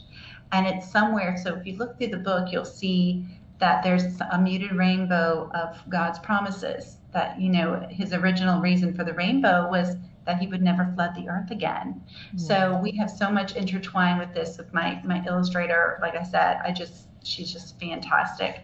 And then we go ahead and, and we bring all the animals in. I go and we talk about the characters in the book, and, and we talk about the setting of the book. And, um, and it's funny, every book has little, little nuances of the author. And it was real important for the habitat for me to have an owl and a, and a bunny on the same page. And it's because, you know, well, you know, as grandparents, our grandkids are just the coolest and the most wonderful. But my granddaughter's kind of like animal that she loves and swooped down on my son-in-law before she was born was an owl. So that's why the owl's on the cover. And then um, my other little girl is, uh, her, her, she's Sunny, so Sunny Bunny. And so there's a sunshine on the cover. So it's fun to kind of like weave in those little personality things in your book, and and that's what we did with I Know the Plans. So okay, Jennifer, um you got my head spinning here, girl. Okay. And and it's because I'm I'm wanting a study guide to go with this book. I mean, you're you're explaining about the um the different animals from the different continents and how they relate to them, but I'm not seeing that in the book. And I'm like, well, is there a study guide to go with it? Because I think every parent that reads this book should know the background with these, and and not just wait for you to tell it to them when you're s- sitting in a group. Oh, I love that. Yes, like this is so cool. This is history. Yes. It, yes, it's so fun, and I just love it that everybody can relate to it, you and, know. And and I'm and that, loving this the, the the background information that you're giving me, and I didn't know it, so I'm learning stuff as oh. you're speaking to me, and I'm thinking, I'm flipping through the pages, and I'm like, where did she say that in the book? You know, maybe there's a study guide. There needs to be a study guide yeah, yeah. to go with. This is a great job, a beautiful, beautiful book. I love the rhythm and rhyme in it, and I'm going to let you go ahead and, I know you got a point to make. Go ahead. Well, I'm going to say hello to some okay. people, and then I'm going to go back to the book. Stella Alexander says, hello, ladies, I'm back. Hi, welcome back. Linda Vargas says, love this book. Absolutely so good to start reading to your baby while in the womb. Yes, yes, Linda, that is so true. And love this book is great. You will, guys, you will love this book. If you've got newbie, new babies coming into your family, please gift the mom a copy of this book because it's a wonderful book. I love it. It's so pretty. Go ahead, Rose. And Lori Richter says, love this book. I love giving this book at showers. Awesome. Aww, thank you, awesome. Friends. And I'm going to have to reach out to you, Jennifer, because I have two newborns in my family. One was born in July and one was born in September, July fourth and September tenth. Wow. And I want them Love to have it. The silky pages, so I'll have okay. to reach out to you, got, so I, I can get three hundred more coming. So I can, I will send them and sign them to you personally. Yes. Oh, great. great. Yes. In fact, I'll I'll message you and give you their names too. Oh yes. Now That's I have sweet. a question about. I think this is the bison. Bison. The bison. Bison. Uh-huh. Yes. Yes. How are the birds sitting on him? Wait, well, you know, they do that. In the do wild. They really? The reason, that was the reason why the bison me. Is in there is my son-in-law works for regener. He works for Force of Nature, which is regenerative agriculture, uh-huh. and they're based out of um, well, they're in Fredericksburg, where they are in Austin, and the bison have little birds that ride on them, and mm. so my granddaughters have been to a bison ranches a lot, all regenerative um, at the um, Rome Ranch out there, and they do have the they have little birds on them. It's so fun. Oh, oh wow, that was interesting. That's really interesting. yeah. Yeah. So I, I just love the coyotes. Like, look at them howling. And I, you know, this is something, this scripture, iron sharpens iron and one man yes. sharpens another. Aren't we all telling our teenagers this? Like, you know, so you can read this when they're older, and you can read this, it kind of goes at all times. And one of my friends, um, my newly adopted grandnephew, um, they brought it in the NICU when he was born early, and they were, the nurses and the doctors were signing in it, almost like, you know, all the, you know, I Know the Plans, and they were writing little messages to the little baby in the NICU. But I just love this one, because we all tell our kid, our teenagers, you know, pick friends wisely. Scripture. And this is perfect for, for even adults. Some friends will come and some will yep. go. From all of them, you'll learn to grow. Yes. Choose them wisely. Hold them tight. Always radiate my light. That's good. That is yeah, beautiful. That's beautiful. I'm with you, uh, Jennifer. I love the howling coyotes, too. I really do. But I'm going to tell you, the thing that I really, really love about this book is that it's not just a children's book. It's no. definitely a parent book, because yes. we live in a world of affirmations. And everywhere you go, we're talking about, you know, you have to have positive affirmations. We're teaching our children now to have positive affirmations every morning before they go out to school. And this book gives that parent scripture to build on, as not only when their child is born, and for this to be a children's book, but these scriptures are foundational scriptures that you can turn into affirmations, and you can speak these scriptures over your children's life as they become, Amen. you know, toddlers, as they go to school, as they become, you know, juniors in, in that pre-tween, that tween, those tween, tween oh, years. Yeah. I think there are a whole lot of words we can use to describe those tweens. And then in those, uh, you know, teenage years that we are excited about, but they can really give us blues sometimes. These right. scriptures, if you start speaking these scriptures over these your children, when they come into the world, and then seventeen years later, now you've spoken these scriptures so much to them that they say them automatically. Mm-hmm. They know right. them. And what happens is they become them. You know, Amen. They will become. So listen, this book is it's dual purpose. It's not just beautiful and, and cute with the rhymes and entertaining for your children, but it is a great tool for you as a parent to help you speak and teach your children how to confess, and the power of the tongue over their lives. Oh, it's yeah. just amazing work that you did with this. I love the concept.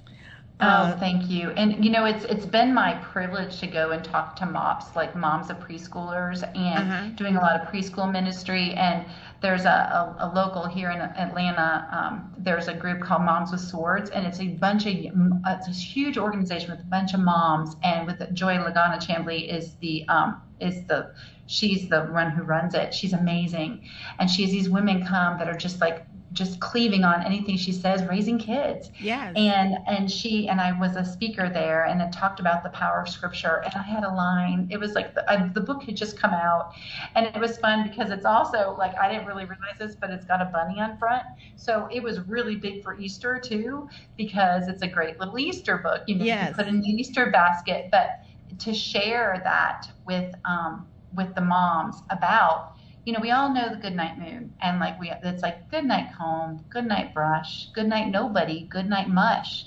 But what are we saying? Like, let's pray, let's speak a scripture over our child versus just like a just just rhyme that's just basically saying good night. So if we can impart scripture in the parents' and the children's hearts and minds, yes, as you said, this is going to take them in that dark day of college when they're sad, or they're going to remember, you know, a certain scripture, and then it's going to become memorization scripture. It's just going to roll off their tongue. And that's what we want as parents, for them to cleave to the word. Yes, yes. Lori Richter put it perfectly. She says, as I read this book, it gives the reader and the listeners hope in the promises of God. Oh, that oh, is a you, perfect Lori. Quote. Yeah, yeah, that's beautiful. Thank you for sharing that with us, Lori. That is beautiful. And that is a great connecting point for this book. Wonderful. Uh, each page is filled with a beautiful, affirming Um, poem that you can recite to your children. You know, when my sister had her first daughter, she used to sing. She took a, a song that she liked, and she changed the words so it could fit her daughter and her daughter's name. And she would sing that song to her daughter, like, all day, every day. I got tired hearing it at one point. But to this day, that daughter is in her fifties, and oh. she relates to that song. And not long ago in a conversation, I brought that song to one of my nieces who just had a baby, and was showing how my sister cultivated her daughter with that song. And you've given new moms and dads a whole book of wonderful things that they can cultivate. And I, I made that point. I said that to make the point that they remember them, because my niece is in her fifties and she remembers her mom Aww. Singing that song to her, you know? So cool. Good way to start traditions and what have you. I want to go back to this wonderful illustrator of yours, Jennifer. Did um, we, and you did talk a bit about her and gave her some props earlier. My question for you is, uh, was Beth the illustrator in your first book also? No, Winda was my illustrator in the first book. Winda Sakamanyando. She had a very long, she's actually from Indonesia. I thought and so. So when I, I, my publisher was very nice about, like, if you know of a, a an illustrator who, you know, bring him to me. So um, I brought, I talked to a friend of, actually it was a student, one of the students' moms. She was an artist, amazing woman. And I said, you know, my my publisher, Ambassador International, will talk to an illustrator. And so she didn't have the time, but she's like, oh, you just need to call Beth Snyder. I love her work. Follow her on Instagram. She's amazing. So I thought they were buddies. So I just call her up. I'm like, hey, Beth, my friend Melody told me to call you. And she's like, oh, I don't know her, but that's nice of her. So we just started chatting. And it was great because she's amazing. She's done some big publishers. She's done, Beth is just, and we got to meet. We did our first first author illustrator signing in Kansas City right after the Chiefs won. I went to Kansas City. We met. I stayed at her house. We did a bunch of schools locally for author and illustrator. And we had never met before. But she just did. Uh, we talked, and we both could visualize animals. And I said, you know, I and she knew my heart. She knew that what I how I wanted to share the scriptures. And she had a little bit of a lull in her schedule. And and I said, talk to my publisher. And I said, and, you know, keep me in mind, like, don't just say no if they don't, you know, sometimes publishers don't want to, you know, pay you what they should get paid. Um, I said, let's just keep in contact. So she had a little bit of time, and she really believed in the book, and she had the vision like I did. And she just did, you know, huge favors by by agreeing to come and be my illustrator. And well, so we worked it out and talked, and, and, you know, now I'm working on book three right now, and, and she is definitely my go-to oh, um, awesome. For that. So stay tuned. Well, Jennifer, you know, so many times um, I get questions from uh, new authors and, and seasoned authors also. Uh, do you know um, what is the process I should go through to get a good illustrator for my book? Uh, children's books are becoming more and more popular now. And even some um, young adult and adult books, people are putting illustrations in those. It, it's trending toward that a little bit now also. So I get that question. How do I go about finding a good illustrator? What do, uh, how do I how do I say this? How do I get them to see my vision for the book? So could you speak to our audience and share some of your tips of what were some of the questions you uh, brought to the table when you met with Beth, and how did you relate your uh, intentions for the illustrations to her? How did you guys come to that uh, agreement page on these illustrations? Because both of your books were wonderfully illustrated. Thank you. Yes. Well, Beth, like, since really, I think if I was talking to another author who is looking to illustrate their books, I would say definitely use um, your social media to search. Like, you can you can do hashtag children's authors. So really kind of start like looking, and there's so much. They always put their work on like on Instagram. I'm front parking spot, like, you know, front parking spot of a car, front parking spot on Instagram. And so we, you can really kind of preview their right their illustrations on social media. So that is a great way. Also, pick up other books. Like Winda is great. Winda is she was my first illustrator. Um, she's from Indonesia, and when you have um, illustrators from other countries, you have a lot of options with that. Um, that is there's a website called Fiverr, F I V E R R, and that is a, a like a collection, all kinds of illustrators of all different price points and all different, you can kind of see like what they draw, if they're more like um, indie or if they're more um, kind of futuristic or, or scientific. You can kind of see like how they draw, and they have samples, and you can hire them that way. I have heard, you know, you have to do that very carefully because it is through the internet, and you really have to kind of, you know, I have heard of situations that didn't work as well because it's worldwide, it's internet. Um, but I do know people get that, go that way. And, and Winda, um, Winda also, she was, um, she's on that as well. So you can get some good illustrators that way. But other than that, I would go to bookstores. I would look at the bookstores, um, the illustrators, like look at a book, find a book you like, look through the pictures. And if you like that, the illustrator's name, write it down. Most likely they'll have social media. You can find them, or most likely they'll have a website. Go and just, um, you know, reach out to them. Uh, illustrators are quite expensive, so there's lots of different price points. So you would really want to kind of establish like what you're willing to pay for that illustrator. Um, but you know, it's just like when but when you find a good one, that really makes the book. You know, uh, you have to really kind of think to prep to publish a book that costs money, unless you have a full-on traditional publisher, um, and then that, then they come to you, and that's a little bit more challenging um, to go that route, and they line up the illustrator for you. But those are some ways I would suggest to at least get started. Well, those were some excellent points. Thank you for sharing, especially the, the part you shared about going to a bookstore. Thank you for that, Rose. Yes. Uh, and I want to apologize because I'm probably lagging behind uh, and may be out of context with what your comments. Coretta Turney says, hi, ladies, just joining in. Hi, thanks for jumping in. Michelle Bankston says, that's my favorite verse. And I'm not sure where. I couldn't jump in to let you know which one that was. Oh, but okay. I would guess it's Jeremiah twenty-nine eleven. Yeah. Oh, yeah. And... Uh, Lori says, yes, agree. Keep reminding your children these scriptures are life-giving. Oh, thank you for that. And mm-hmm. Iris Lewis says, that's great, Miss Jennifer. I love the affirmations related to scripture. Such a wonderful way to enlighten our children. Yes, it is.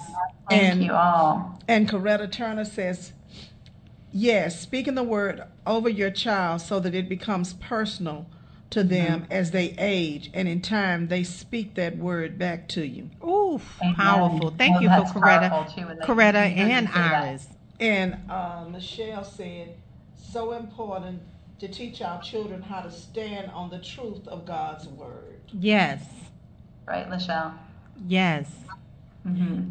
Thank you guys for jumping in the stream with us this evening and making this an interactive show. We really appreciate your comments. Any more? I was trying to give yes. you time to yes. find it. Iris Lewis says, thanks for the wonderful tips on choosing an illustrator. Yes, oh, I'm yes, so glad they're awesome.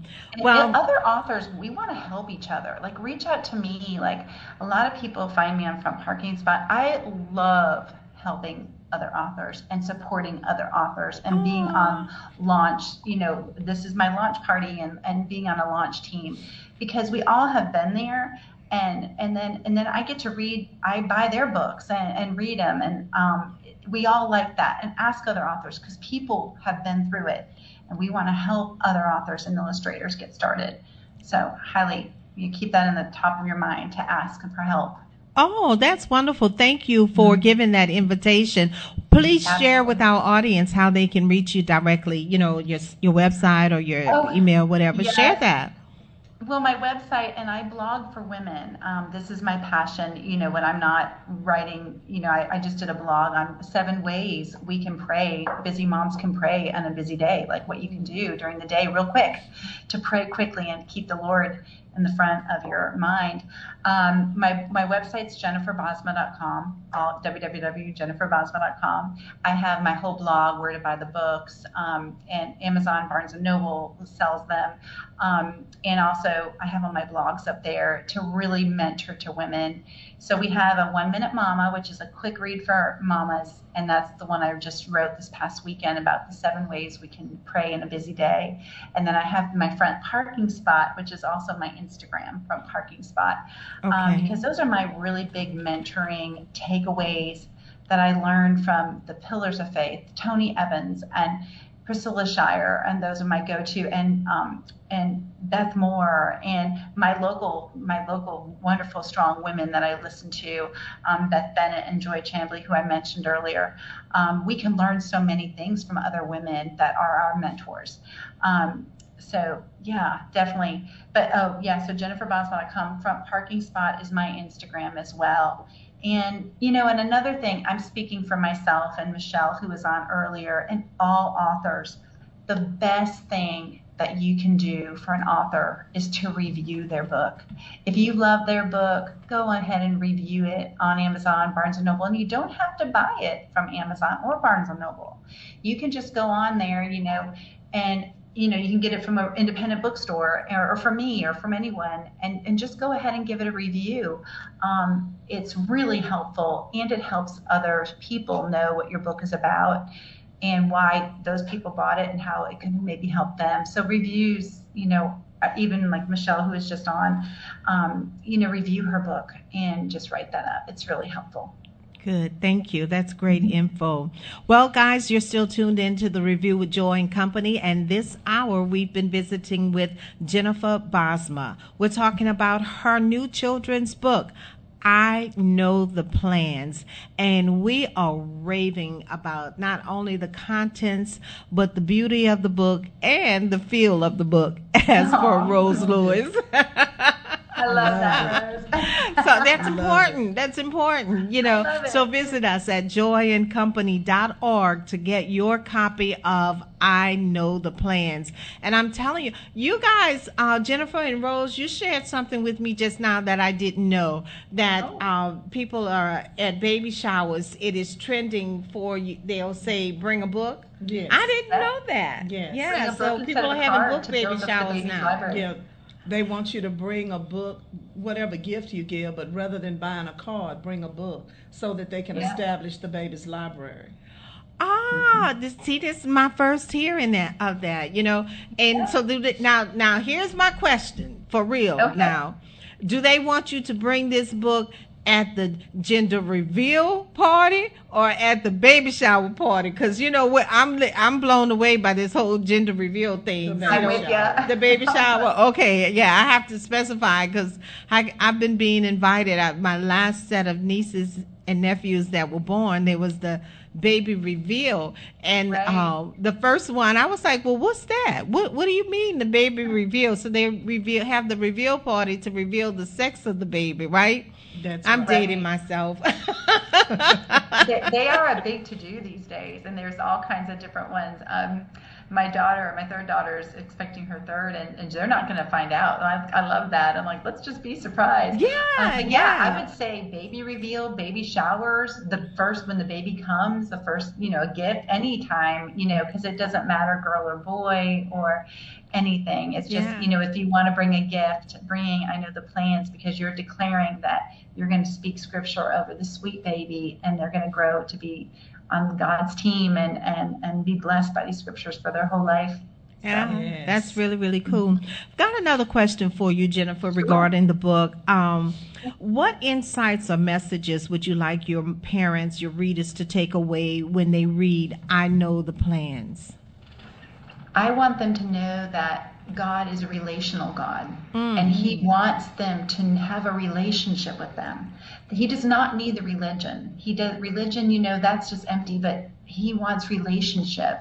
And we can grow closer in our relationship through going to our chosen church of a religion, whether it's Catholic, Methodist, Baptist, non-denominational, yeah. peaceful, anything. But I think so many people talk about, well, I don't like religion. Well, you know, religion is just a bunch of rules, man-made rules. Let's just go for the relationship. Amen. And wherever you can grow, the church that you're supposed to be in is the one that teaches the Bible and that builds a, and lets you know that you can have a personal relationship with the God, with your God, God of the universe, the Lord, Jesus Christ, God, and the Holy Spirit, and they are there for you. And so that's what I would really, I want people to know. And, you know, and like the Romans twelve, the last line in the book, the last page, and this is God speaking to a baby. So this is where it's relational. Now live a good life, be strong and be kind. Do not let the world take over your mind. Mm-hmm. I'm with you day after day, relationship there. So look to me to show you the way. And that's Romans twelve two about do not be conformed to this world, but be transformed by the renewal of your mind. And the scripture goes on. Well, that, no, read read the whole scripture. Don't cut us yeah. short. I know, I know. I stopped. I'm like, wait, no, I have to keep going. No, that's read like, the whole thing.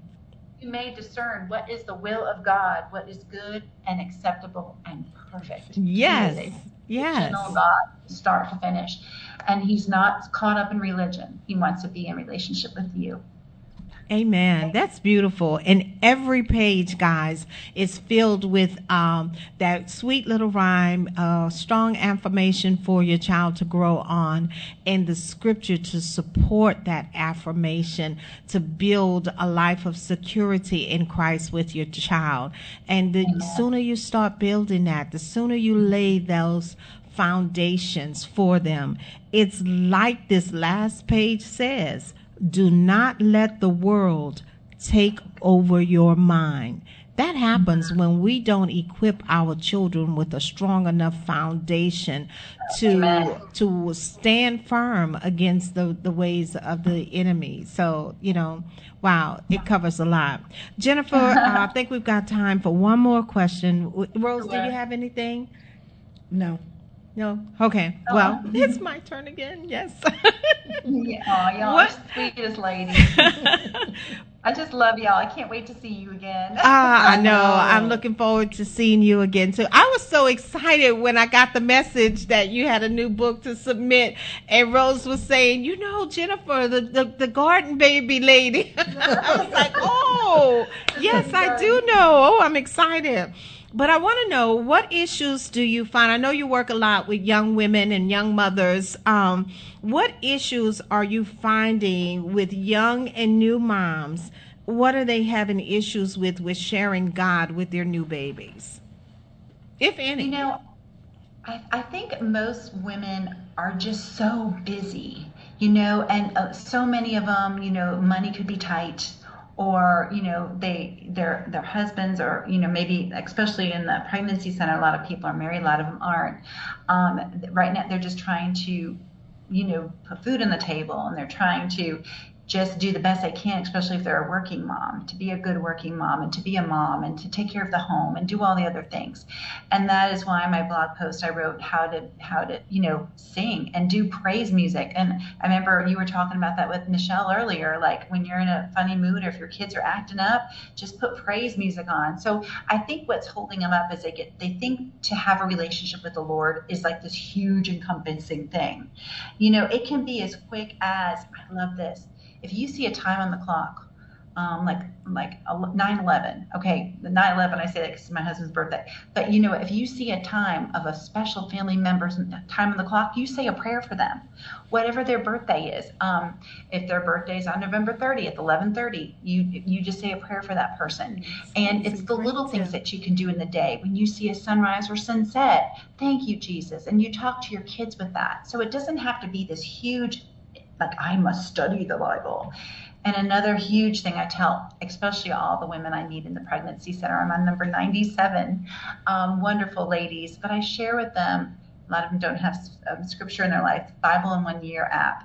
Um, it's it's free. It's Nikki and Pippa Gumbel out of H T B London, and it reads the Bible, it explains it, and applies it to everyday life. And they can listen to it in the car or or read it fifteen minutes a day. It downloads. It's free.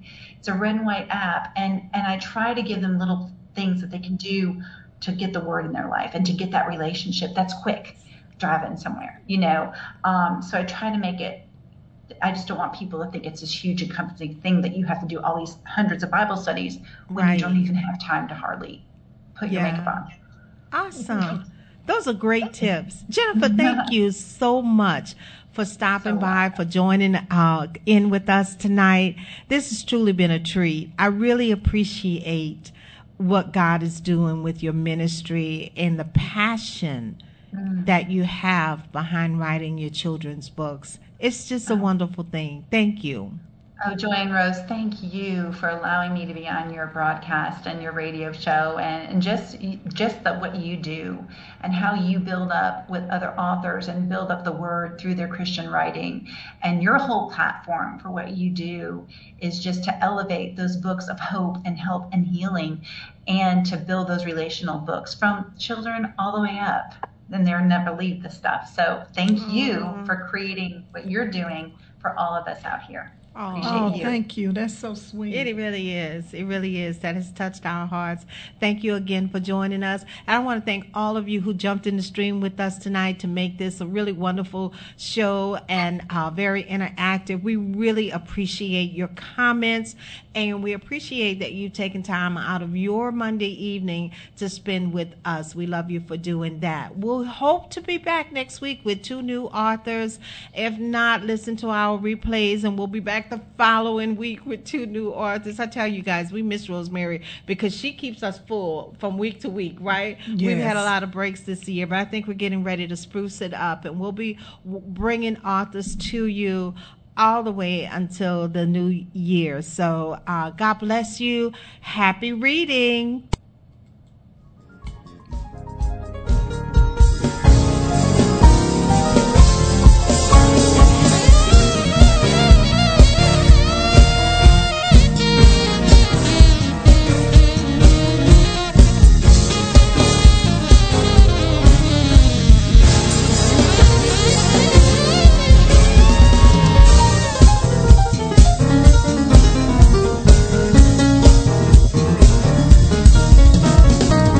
Thank you for listening. Our purpose is to promote and support Christian literature. If you're an author, contact us at joy and company dot org. We'd love to be in the midst of your company. And by the way, what are you reading?